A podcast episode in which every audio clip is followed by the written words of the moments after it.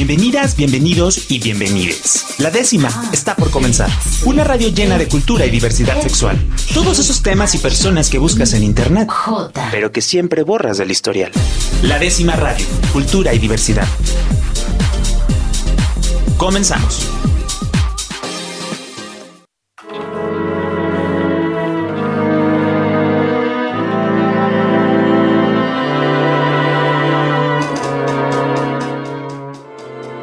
Amigos y mis amigas. Estamos aquí transmitiendo completamente en vivo en la décima radio, este nuevo espacio que tenemos completamente para ustedes. Y estoy muy contento de estar en esta casa en Jalisco Radio y aparte estoy acompañado de una belleza, una belleza track. Hola, ¿qué tal a todos? Yo soy Latoria Vixon, estoy muy contento de estar aquí, de estar en este nuevo espacio que tenemos para la diversidad y bueno, qué mejor que acompañado de ti, Robert. Yo soy su amigo Robert Hernández y esta noche y todos los miércoles de 9 a 10 de la noche los vamos a estar acompañando Latoria y yo hablando de muchos temas de diversidad sexual hablando de temas, de esos temas que no se hablan, en público, pero que siempre en privado. Que siempre están en algún chat, ¿verdad? Siempre hay screen capture, siempre se está, siempre se está hablando en lo bajito y, y que al final temas que todos conocemos, todos vivimos, pero que no, no, hay, no, hay, no hay quien lo diga, no hay un espacio para... Al menos públicamente, porque la verdad es que siempre salen a relucir en las reuniones, en las fiestas y en todas estas partes, siempre se habla de temas de sexualidad, de erotismo, de prevención, de, oye, ¿y tú has hecho esto? Oye, ¿y tú has hecho lo otro? Entonces, ¿Y tú cómo lo haces? Exacto, ¿no? Entonces, lo que queremos aquí es trabajar y tratar todos estos temas de una manera ligera, pero siempre con el sustento de personas expertas en todos estos temas. Y con la responsabilidad también, ¿no? Porque de repente eh, podemos preguntarle a, las personas y a lo mejor no nos dan la información, no, no porque no quieran dárnosla, sino porque la información no es adecuada o no es precisamente lo que nosotros querramos y al final de lo que se trata es de que todos sepamos qué hacer con nuestra vida y con nuestra sexualidad. Claro que sí, todas y todos este, tenemos derecho a una información eh, mucho más certera, mucho más cercana y sobre todo para eh, las personas que este, están en su despertar de, eh, de su con reconocerse a sí mismos, pues también creemos que puede ser un espacio que les puede ayudar mucho para encontrar esa información que pues muchas veces buscamos siempre en el internet, pero encontramos cosas que a lo mejor no son tan este, eficaces. Y bueno, en este caso vamos a tener esto en la décima radio, que pues ¿Qué es la décima radio, Latoria? ¿Qué será? ¿Qué será? Hay muchas preguntas y, muchas personas eh, ya comenzaban a preguntarse, de hacer teorías de por qué la décima radio y por qué le pusimos este nombre al programa. ¿Por qué? ¿Por qué vamos a hablar de la décima? Yo creo que eh, algunos se pueden dar alguna idea, hay muchas eh, versiones. Yo les invitaría a que nos arroben en arroba la décima radio en Twitter, Instagram, Facebook y nos pongan por qué creen que se llama la décima radio y a lo largo del programa les podremos descubriendo. Claro, claro, claro, claro. Y bueno, en este primer programa, este queremos tratar un tema que por lo general siempre nos preguntan a todas las personas, parte de la diversidad sexual, oye, ¿por qué el LGBT? Oye, ¿Y él qué es? ¿Es él o ella? Y, y, si es este una persona trans, pero ya este era hombre, pero ahora se viste como mujer y le gustan las mujeres. ¿Y cuánto, cuánto bisturí ha pasado por ellos, verdad? Exacto, entonces en este primer programa de la décima radio sí queremos tratar estos temas de las etiquetas sí importan. Claro que sí. En este momento creo que sí eh, es un tema que hay que tratar, hay que visibilizar.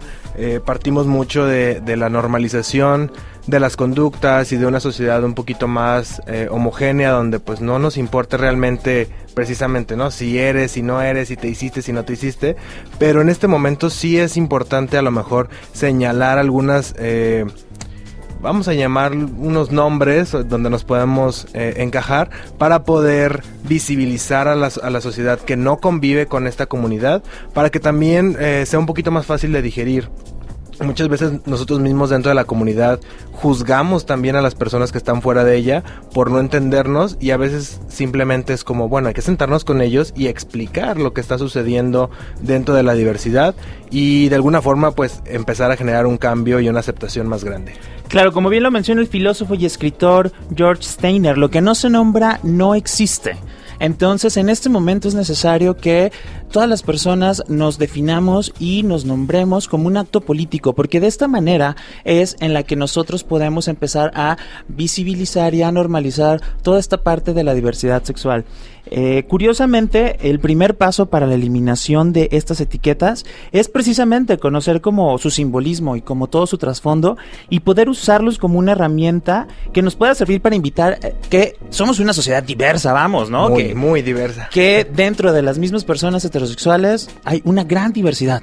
Exacto. Entonces, este, creo que en este momento eh, es necesario, digo, como si bien Guadalajara ha avanzado en el tema y ya somos una sociedad mucho más abierta, ya somos una sociedad mucho más incluyente. Y muestra de ello, bueno, primero que nada, este espacio dentro de una radio pública, ¿no? Exacto. Este, poder estar hablando con la sociedad en general es eh, un gran paso que ya hemos dado como comunidad y bueno, continuamos todavía este paso a pasito. Pero la lucha no termina ahí. Cree que la parte importante de esto es qué seguimos haciendo y cuáles son los siguientes derechos a, a reconocer para, para las personas de la población LGBT más, ¿no? Porque muchos dicen, bueno, ya se pueden casar, este, oye, este, pues bueno, ya hay menos discriminación, ya hay chicos que pueden salir este, maquillados a la calle, pero eso no significa que no sigan existiendo todos estos actos de discriminación para las personas, ¿no? Recientemente ha habido un caso muy sonado donde una, este, una persona que se dedica al drag, este, pues lo corrieron de su trabajo, ¿no? Sí. Eh, daba clases en una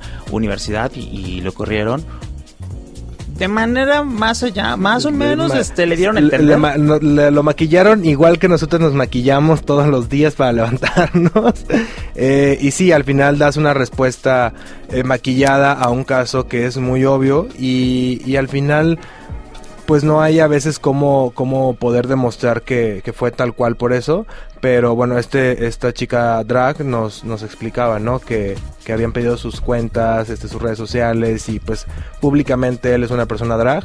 Entonces pues de repente ahí casualmente al, al- los pocos días lo despiden. Entonces sí es una cuestión que sigue ocurriendo en nuestra sociedad. Claro, entonces con esto te das cuenta que es muy necesario seguir generando esta conciencia para promover el respeto entre las personas, que a final de cuentas el objetivo primordial de este programa es generar un respeto a la expresión de las personas, que más allá de si se ven que se visten de género masculino, de género femenino, si vienen drag, si viene maquillado, pero con pantalones eh, como uñas postizas, etcétera, ¿qué más da? Es una persona y de esta manera nosotros tenemos que respetar la individualidad de todos y todas los que coexistimos en esta sociedad. Sí, claro, al final eh, todo es un accesorio que te pones encima, ¿no? Bien dice una famosa mamá drag internacional que pues uno nace desnudo y todo lo demás que te pongas pues es drag, o sea, es, es, un, es parte de accesorios que, que tú te pones y no hay por qué eh, estigmatizar a alguien porque usa un pantalón, porque usa una falda, porque usa una blusa más grande que parezca eh, a lo mejor de mujer. Que sí hay cortes que, que, se ajustan mejores a los cuerpos, pero justamente también hay muchos diseñadores, ya hay muchas marcas a nivel mundial que están creando colecciones ya donde sus cortes son para hombres, son para mujeres, eh, para quien guste portarlo. Y bueno, al final muchas personas también a mí personalmente me han, me han preguntado, eh, bueno, porque debajo de todo este drag y sin maquillaje soy, soy un chico, o lo que la sociedad reconoce como un chico, y muchas veces eh, como chico uso algunos accesorios, algunas cosas que normalmente se ven para una mujer, y dicen así como, ay, ¿y por qué un hombre va a usar una falda? Bueno, porque las mujeres usan un pantalón, ¿no? O sea, en, un momento las mujeres tampoco podían usar pantalones, y fue un gran, gran avance dentro de la eh, comunicación a través de la ropa para las mujeres y bueno ahora los hombres también estamos rompiendo algunos eh, eh, estereotipos con este tipo de conductas Claro, claro. Y una parte importante para empezar a romper con estos estereotipos es la cuestión legislativa y cómo nos ayuda mucho que eh, pues el gobierno genere estas condiciones propias para que nosotros podamos tener una un, un- un- un libre expresar, ¿no? Claro. Recientemente en esta semana ha habido un suceso histórico en el municipio de Puerto Vallarta, que eh, pues bueno, ahorita los tenemos en el 91.9 de FM, les mandamos un saludo. Y para todas y todas las personas que están allá, la verdad es que ha habido una gran trascendencia en esta semana porque pues ya se aprobó el cambio de identidad para las personas trans y también ya hubo la primera eh, el primer hijo eh, registrado eh, por personas del mismo sexo. Y para esto tenemos en la línea a Héctor Ramírez, que este, nos va a platicar un poquito y de manera como muy cortita qué fue lo que sucedió esta semana en Puerto Vallarta. ¿Cómo estás, Héctor? Muy bien, Rob. Un saludo a ti y a todo tu auditorio. Pues mira, te platico. Lo que pasa es que como se, le, se había estado eh, con los diputados para ver que esperar una legislación por medio del Congreso del Estado y nomás no se ha dado y no lo ha podido lograr. Entonces aquí platicando con las autoridades municipales este y en eh, precisamente este con la audiencia del presidente municipal y el director del registro civil, el maestro eh, Iván el maestro Iván, entonces me dice, déjame estudiar a ver qué se puede hacer y estudiando y viendo las este, resoluciones de la Suprema Corte de Justicia, los tratados internacionales, a mí me sí se puede vamos a hacerlo y nos lamentamos un procedimiento administrativo dentro de la de la administración. Entonces, pues bueno, ahorita estamos muy contentos porque ya se la primera acta a un chico trans, ya también como lo dijiste, este, se registró a una a un hijo un, hijo de una pareja homoparental. Entonces, pues vamos avanzando en Puerto Vallarta y pues esperar que pronto se legisle a nivel estatal y, y, también esperar que otros municipios este agarren la idea de Vallarta y, y copien la idea y lo hagan también. Entonces, eso es lo que, a grandes rasgos, lo que se hizo, Rob. Pues fíjate que Héctor, eh, con esto queda comprobado que muchas de las cuestiones legislativas y administrativas que pueden pasar en una ciudad tiene que ver mucho con eh, pues la voluntad de las autoridades, ¿no? Porque para las personas que no que no sabían, actualmente está en este discusión una ley eh, a nivel estatal eh, que precisamente lo que promueve es la libertad de la identidad, específicamente para las personas trans, y que pues ahorita está en una especie de congeladora, y que bueno, aquí Puerto Vallarta nos pone el ejemplo de que si se quiere, se puede hacer. Así lo mandaron a segunda lectura y quieren, pues más quieren un enfrentamiento los diputados entre que tengamos eh, este eh, foros entre el, Frente de Familia y la población LGBT, cosa que no creo que lo podamos hacer porque sería enfrentar nada más y hacer las cosas más, más mal. Héctor, buenas noches. La Toria Vixon, ¿cómo estás? Muy bien, a tus órdenes, buenas noches. Gracias. Oye, eh, ¿qué tan complicado es o qué procedimiento tiene que hacer una persona para precisamente eh, hacer un cambio de identidad, eh, de, la identidad que tiene, o registrar un hijo, como los casos que ya se dieron en Puerto Vallarta?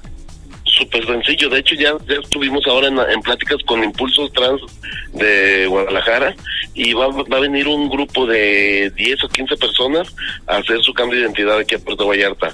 Lo único que ocupan es este llenar un formulario, eh, identificación, el acta que tienen ahorita y su comprobante de domicilio. Es todo lo que se ocupa y el trámite, esto ahorita va a ser gratuito. Padrísimo. Y por ejemplo, para personas que viven fuera del estado de Jalisco, en estados colindantes, este ¿también será posible o ahí lleva como algún otro tipo de restricción por ser una este, entidad federativa diferente? Sí puede ser posible, a lo mejor el trámite dura, en lugar de un día, eh, puede, durar tres días, en, lo que adaptan la, resolución que, da, que hace el registro civil. Entonces, este, es nomás cuestión de, este, de, un día o dos, no, no, no se puede durar más de tres días, este, con el trámite. Oye Héctor, pues la verdad es que nos emociona mucho escuchar estas buenas noticias que suceden en Puerto Vallarta y que sin embargo ponen la este pues el estándar muy alto para todas las otras ciudades del país que ponen mil pretextos legislativos. Este aquí con esto vemos que si se quiere se puede. Y aquí este me gustaría eh, comprometerte eh, para que nos acompañes, ya sea por teléfono, este, en algún otro programa y poder ahondar un poco más a, detalle qué es lo que implica todo este tipo de este, leyes, de la lucha que hay desde la sociedad civil y eh, pues bueno, cómo va a ser el proceso más a detalle. para las personas que deseen hacer este trámite en el municipio de Puerto Vallarta.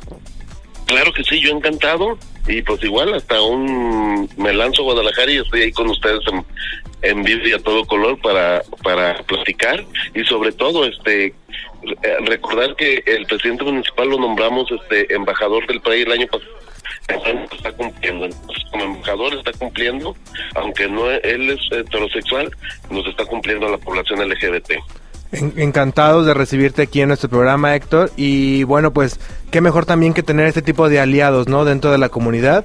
No, no solamente este programa se abre enfocado a una comunidad LGBT, sino a toda la población en general y a todas las personas que se quieran unir en esta lucha por la visibilidad, por la igualdad y por los mismos derechos.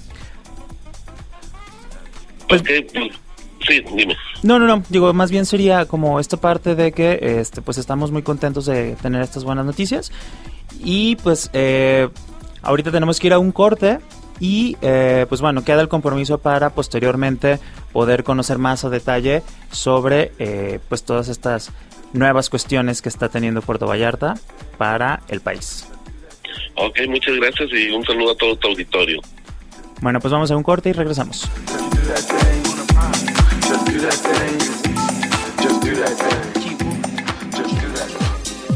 La décima radio. Cultura y diversidad sexual para todas, todos y todes. Bueno amigos, pues ya estamos aquí de regreso en la décima radio Diversidad y Cultura. Y en esta sección estamos muy contentos porque es una sección que va a ser hecha por todas y por todas las personas de la comunidad de Jalisco es una sección que se va a hacer entrevistas o se van a contar historias donde todas las personas van a poder enviarlas con nosotros y nosotros las vamos a poder reproducir en esta parte. Para inaugurar esta primera sección de entrevistas estoy muy contento porque tenemos aquí en el teléfono a un referente de la Radio Gay de Guadalajara, que no solo eh, has trabajado en cuestiones de radio en pro de los derechos de las personas LGBT, sino que también ha incursionado en la política, es de profesión piloto y que bueno, fue el primer candidato a la presidencia municipal de Guadalajara abiertamente gay en el año 2009. Estoy muy contento de tenerte aquí, Miguel Galán, este, que nos acompañes en esta primera emisión de la décima radio. Buenos días, Rob. Igualmente, a mí también me da muchísimo gusto participar de este proyecto. Me gusta mucho pensar que exista un programa que dedique su esfuerzo a difundir la cultura, eh, que vaya que nosotros como comunidad somos grandes productores de cultura, así que fabuloso, este, una patada de buena suerte y, muchas gracias por invitarme contigo en el año 2000, este, aparte de Jalisco Gay Radio, viviste muchos episodios que también marcaron a toda una, a una toda generación que eh, nos gustaría que nos comentaras un poquito cómo surge Gay GDL Radio y eh, qué cuestiones sociales eran las que querían ustedes atender en ese momento. Sabes que básicamente yo creo que a nosotros nos tocó ya empezar a cosechar. Para ser muy honestos, si bien es cierto que todavía nos topábamos con declaraciones desafortunadas por parte de algunos gobernantes eh, y también, por supuesto, había socialmente menor entendimiento de la diversidad sexual y eso generaba situaciones desafortunadas. A nosotros no nos tocó, a mi generación ya no nos tocó la violencia que sí le tocó a la, a la generación de Jaime Cobiano, de, o de Pedro, o de un montón de gente que tuvo que dar la cara por la comunidad en los 70 y en los 80 A nosotros, en finales de los 90 y 2000 ya nos tocó otra realidad. Y yo, a mí me gusta ser muy honesto, yo hablo desde el del privilegio, ¿no? O sea, eh, ya el hecho de que yo tuviera en esos momentos acceso a Internet y y algunas otras situaciones pues me, ponen desde un lugar de privilegio, de seguridad, que quizá otras personas no tenían.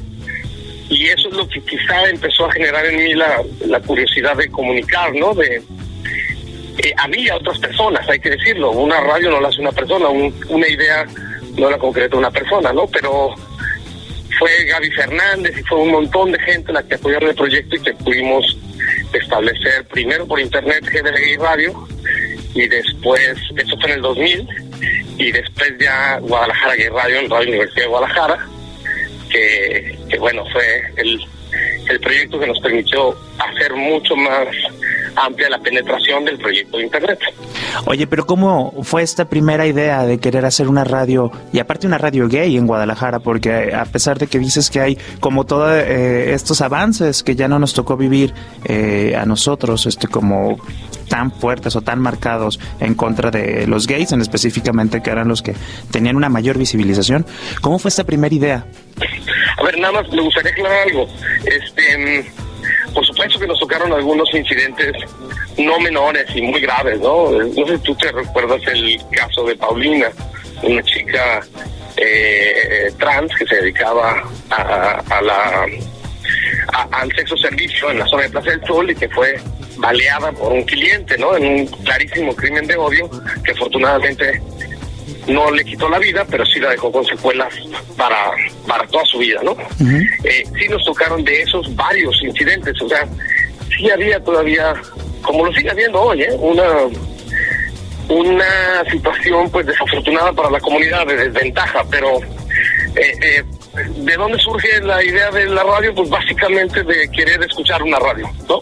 De la necesidad de, de la curiosidad de escuchar una radio y descubrir que no existía y empezar a investigar si, si era porque nadie se había ocurrido o porque técnicamente no era posible.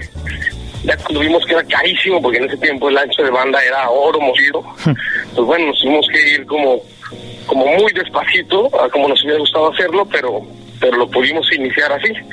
Hoy el ancho de banda es una baratija, pero en ese tiempo era de verdad como te contaban las gotas de agua, pues era muy diferente y de ahí nació la, la curiosidad, la necesidad de establecer este puente de comunicación que, que finalmente nosotros lo pensábamos para Guadalajara y terminó siendo un puente interesante que tuvo alcances latinoamericanos. Nada más para hacer una precisión a todas las personas este, que nacieron de los 2000 para acá o incluso de los 99, en aquel entonces conectarte a internet era quitar el teléfono de tu casa, hacer una conexión este, muy muy lenta, eh, no, había no había internet en los celulares y bueno, la realidad era completamente otra porque este, platicábamos también con otras personas que se conocieron en el 2007, 2008 y decían es que no teníamos internet en los celulares.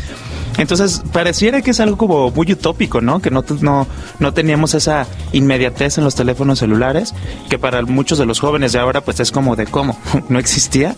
Y sin embargo en aquel entonces, este, con todas esas eh, cuestiones técnicas en contra, se pudo generar esta, esta radio que después lo que les pudo ayudar mucho fue mudar a este, una radio pública que les dio como mayor este, voz y mayor difusión. Ahí es en donde entra Ricardo Salazar, este, quien fue una pieza fundamental de que ese proyecto pudiera germinar de una forma pues mucho más amplia, ¿no? Porque nosotros hacíamos toda nuestra programación de 24 horas por internet eh, en las noches, en las noches de Guadalajara, que en otras partes del mundo no era noche, pero en las noches de Guadalajara nos poníamos música, generalmente música electrónica, a nosotros nos, nos parecía que pues la electrónica iba como muy ligada con la comunidad gay y así lo hicimos en la radio. Eh, había otros programas que transmitían otro tipo de música y otro tipo de contenidos en el día, pero en las noches era básicamente música electrónica. Ricardo Salazar conoce este proyecto, él ya era eh, jefe de información de Radio Universidad en esta época, conoce el proyecto, le gusta, me contacta y él primero me contacta con las ganas o con, con la propuesta de hacer una radionovela para para GDL Gay Radio. Curiosamente esa novela nunca la concretamos, era muy buena la idea. El chiste de hacer como cuentos de Oscar Wilde y no sé qué, y hacerlo todo esto en la radio y a mí me encantaba el proyecto, nunca nos dimos el tiempo de hacerlo.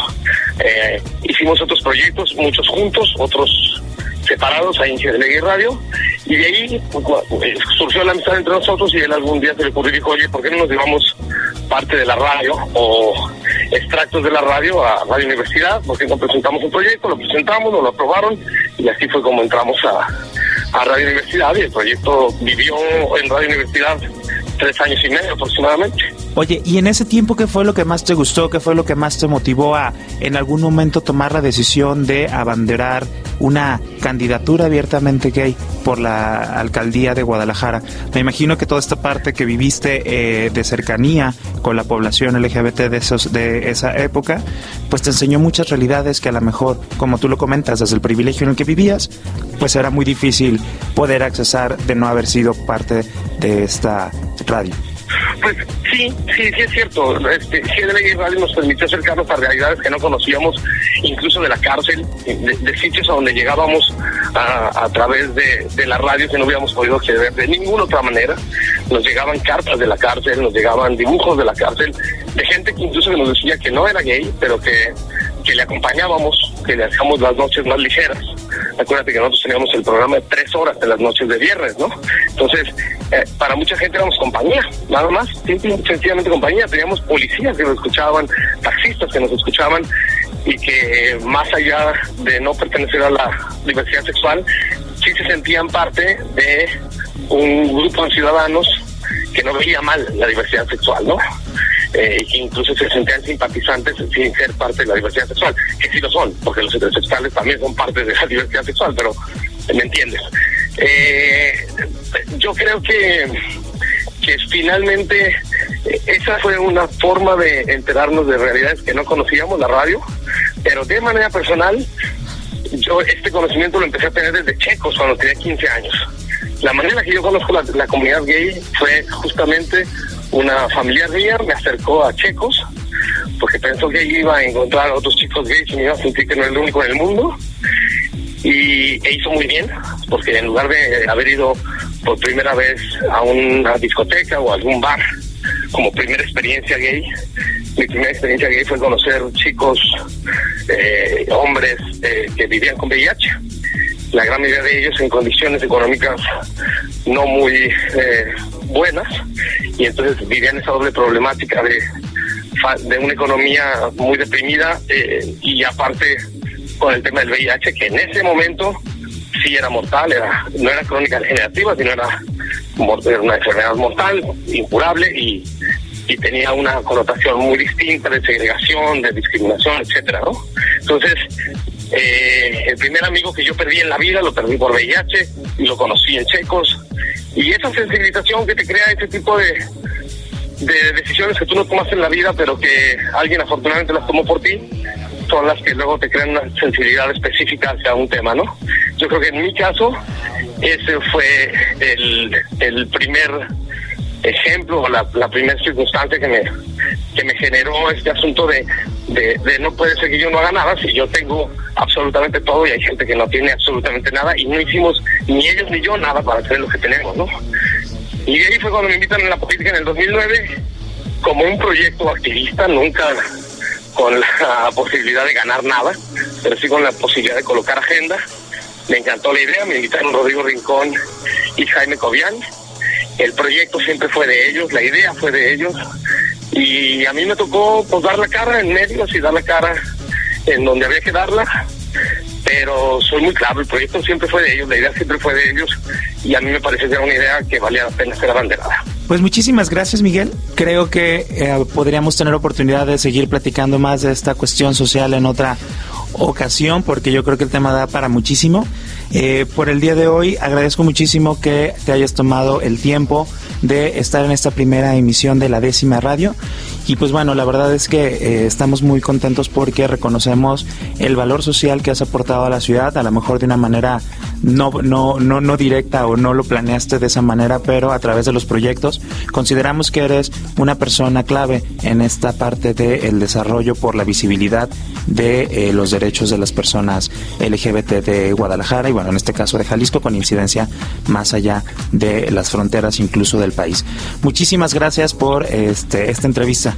Al contrario, Ross, muchas gracias a ti y, la verdad es que Dios nos irá a la comunidad si todos pensamos y todos nos creemos que somos, justo como dijiste, este, una pequeñita parte que tiene que aportar, no, no, no asumir liderazgos totales de la comunidad, porque eso no funciona. Lo que funciona es cada quien de su trinchera aportarle un poquito y la suma de esos esfuerzos es la que nos cambia las realidades. Así que tú también has hecho tu parte y la sigues haciendo ahora con este proyecto. Tomando un abrazo y gracias por haberme tenido en la primera emisión.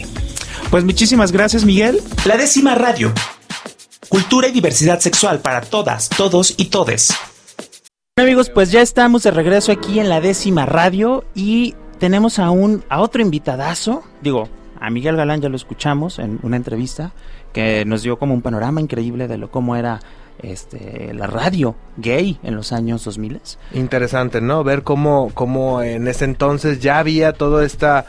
Eh, desde, un, desde una posición de privilegio él decidió compartir con, con la comunidad un poco de, de, conocimiento, de, de, lo que estaba sucediendo y bueno, uno de los, de los grandes pasos también que de los que pudimos ser beneficiados muchos, muchos jóvenes que estábamos buscando nuestra propia identidad, platicábamos ahorita este, en el corte de cómo cada uno también se fue identificando con todos estos espacios físicos o, o digitales que había ya desde, desde ese entonces.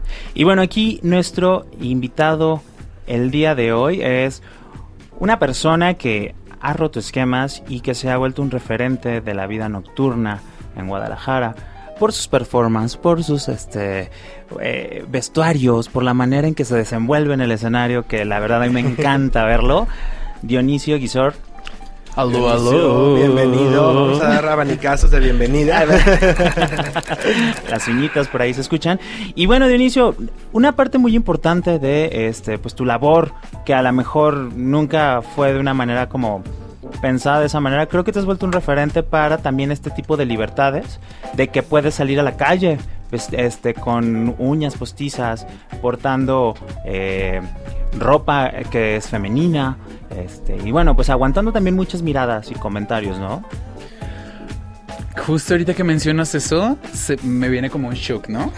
Porque esta semana he tenido como muchas maneras de, muchas personas, perdón, que, que se han referido a mí de esa manera, de cómo puede ser mi método de expresión hacia el resto de, de la sociedad, o cuál es mi activismo, cuál es mi mensaje político.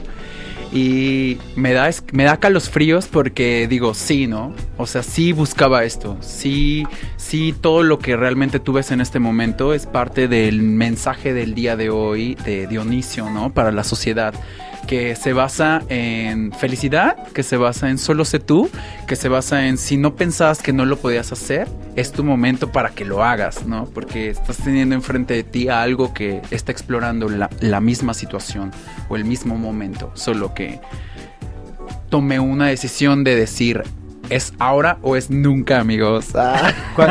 ¿Cuándo, nace Dionisio este, este momento en tu vida? Ok, Dionisio realmente, esta faceta que tú conoces ahora, amiga, de, de Dionisio, yo creo que se engloba con cuando Dionisio conoce la escena de, del ballroom en Guadalajara que es la escena del bogue para muchas personas a lo mejor que han estado en algunos de nuestros eventos o que han visitado algunas de mis prácticas. Saben que soy su tía borracha, los amo. Eh, realmente ahí surge el nacimiento del Comamos Arte en una versión queer, ¿no? Porque creo que como bien lo platicábamos en el enlace en vivo, como bien lo platicábamos un poco entre los anuncios, este existía como aún esa parte en Dionisio que la desinformación, realmente, ese es el tema que ahorita es, es bastante potencial. Gracias a la desinformación, mucha gente no termina de ser libre, mucha gente no termina de conocer las diferentes opciones, plataformas o espacios seguros, por así llamarlos, este, para que puedan ser ellos mismos, ¿no? O sea, que puedan conocer esa mejor versión que necesitan conocer y que eso va en contra de todas las etiquetas, va en contra de lo que piense tu novio, de lo que piense tu novia, de lo que piense tu novia, o sea, no importa, realmente es cómo te estás sintiendo tú en este momento y qué vas a hacer para que el resto de la gente este no te afecte. Claro, eh, fíjate, eh, tocas un punto importante donde eh, hablamos de que no te deben de importar las etiquetas y justamente nuestro tema de hoy es las etiquetas sí importan, ¿no? Eh, lo llevamos desde, desde dos puntos completamente diferentes, pero creo que es la misma causa, creo que el mensaje es el mismo. Sí, justo, justo estaba pensando eso porque digo, yo también soy una persona que piensa que somos una sociedad con personas y adiós etiquetas. Pero precisamente, justo la, la, vez pasada que también platicaba un poquito con Dionisio, le decía, oye Dionisio, es que tú cómo te identificas? queer, gay, entonces de repente vi su cara. Sí, sí, sí. Y fue así como de, a ver, ¿qué me estás preguntando? Como pause todo. Ajá. Ah, pause en este momento todo.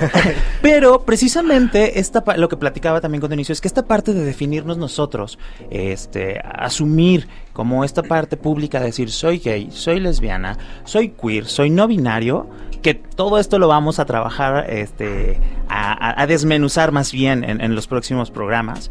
Este, creo que es una parte importante porque en este caso, quieras o no, de alguna manera te has vuelto como una, un referente este, de la vida nocturna de Guadalajara y que eso le puede servir también a muchas personas para, para que digan, oye, es que yo no me hallo con el género masculino, femenino, y entonces hasta que alguien dice, oye, yo me identifico como queer o no binario, es wow, hay otras realidades que encajan más hacia lo que soy yo. Ok. ¿Cómo trabajas como esta parte o que se te acercan, te preguntan este, tú, la- las personas que son parte de tu casa? Ok. Este, bueno, es muy importante tener conocimiento para la gente que no sabe absolutamente nada de esto de lo que estamos hablando, que busque nuestro acrónimo de la comunidad, ¿no? O sea, que busque el acrónimo LGTBIQ+, todo, toda la nomenclatura que se ha ido agregando, que la busque solamente, para que sepa qué es lo que realmente actualmente hay, ¿no?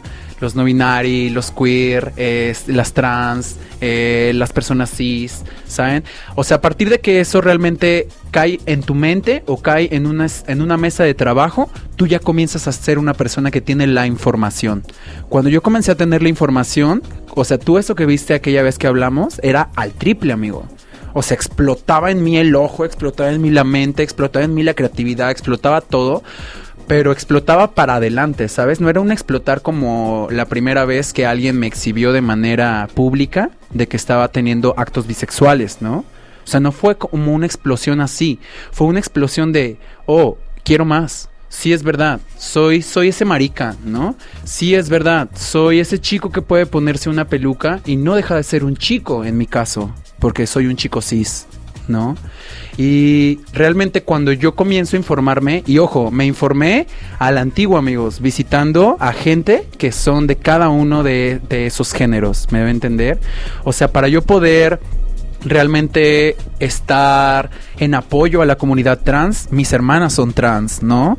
Gente bastante reconocida en el medio como Negra, gente reconocida en el medio como María Aura, gente reconocida en el medio como Marianne de Ciudad de México, ¿no? O sea, son gente que realmente me están aleccionando todo el tiempo, más que educando, porque creo que la educación tiene un déficit muy fuerte en nuestro país.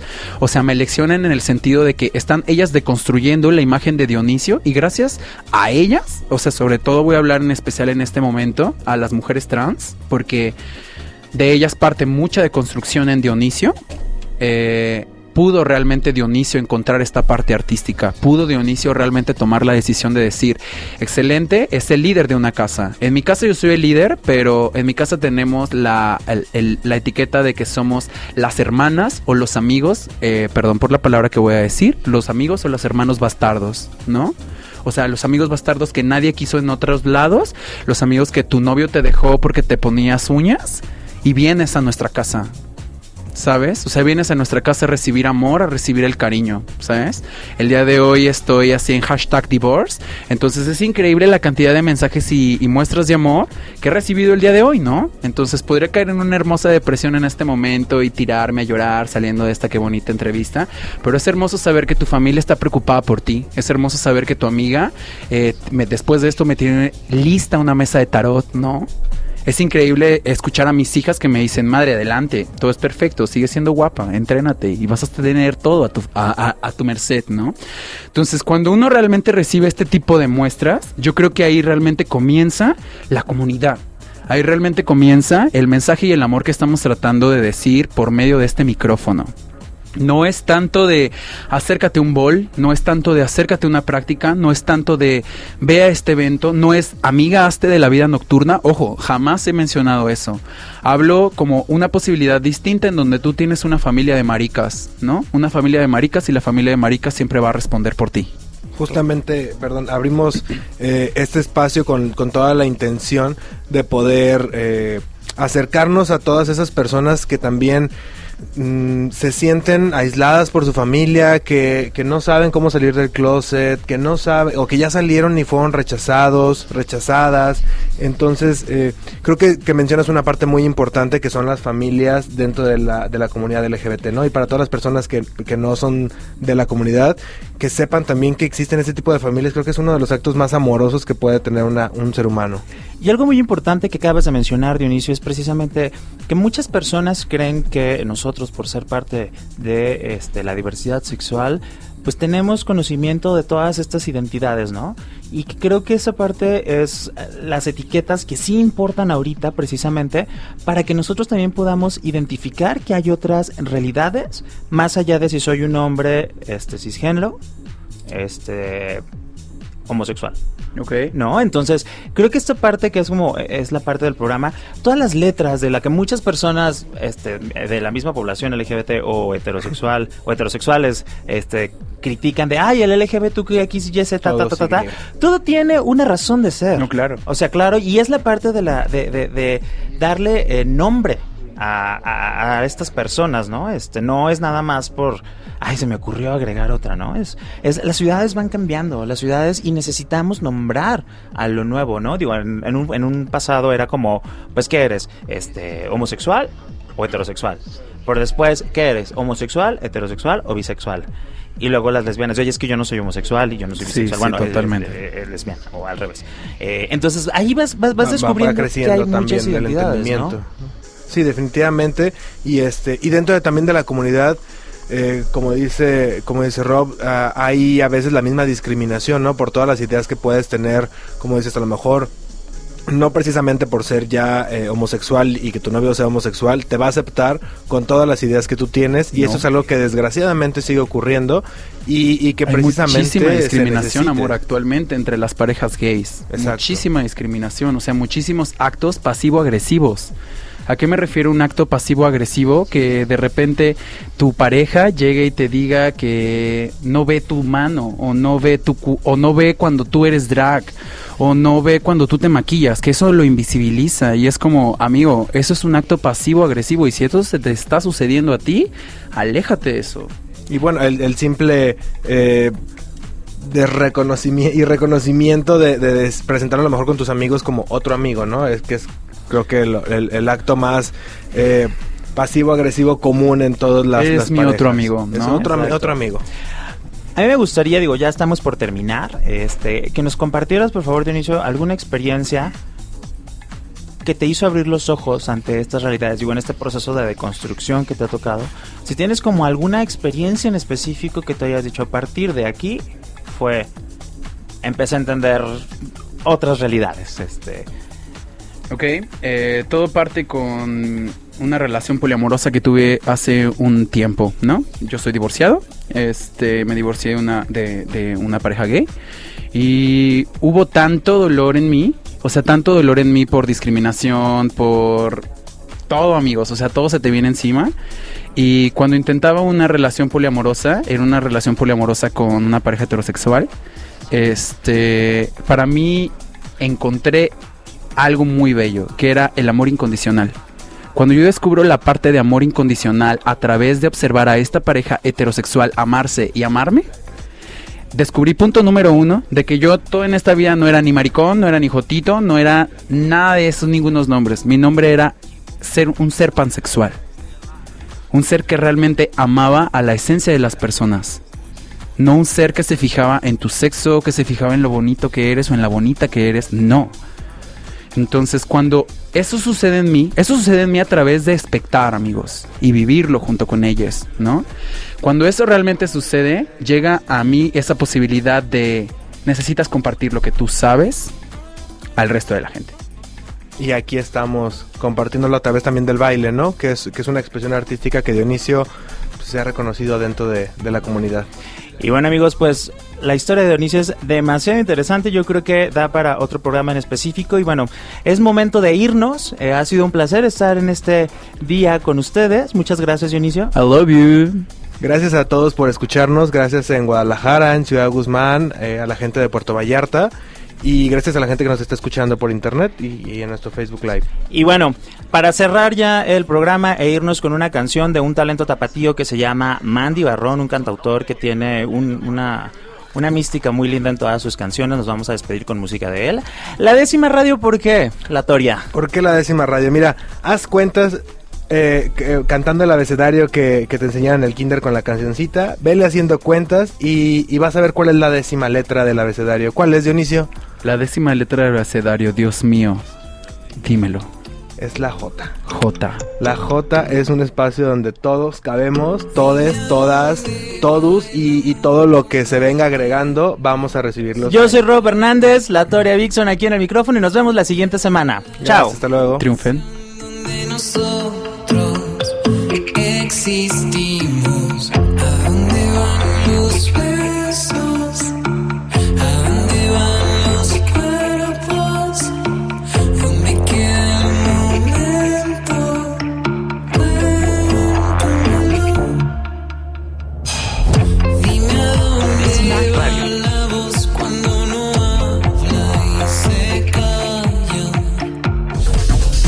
XCJB 96.3 FM transmite con 30.000 watts de potencia desde el edificio México. Francisco Rojas González 155, Colonia Ladrón de Guevara, Guadalajara, Jalisco, México.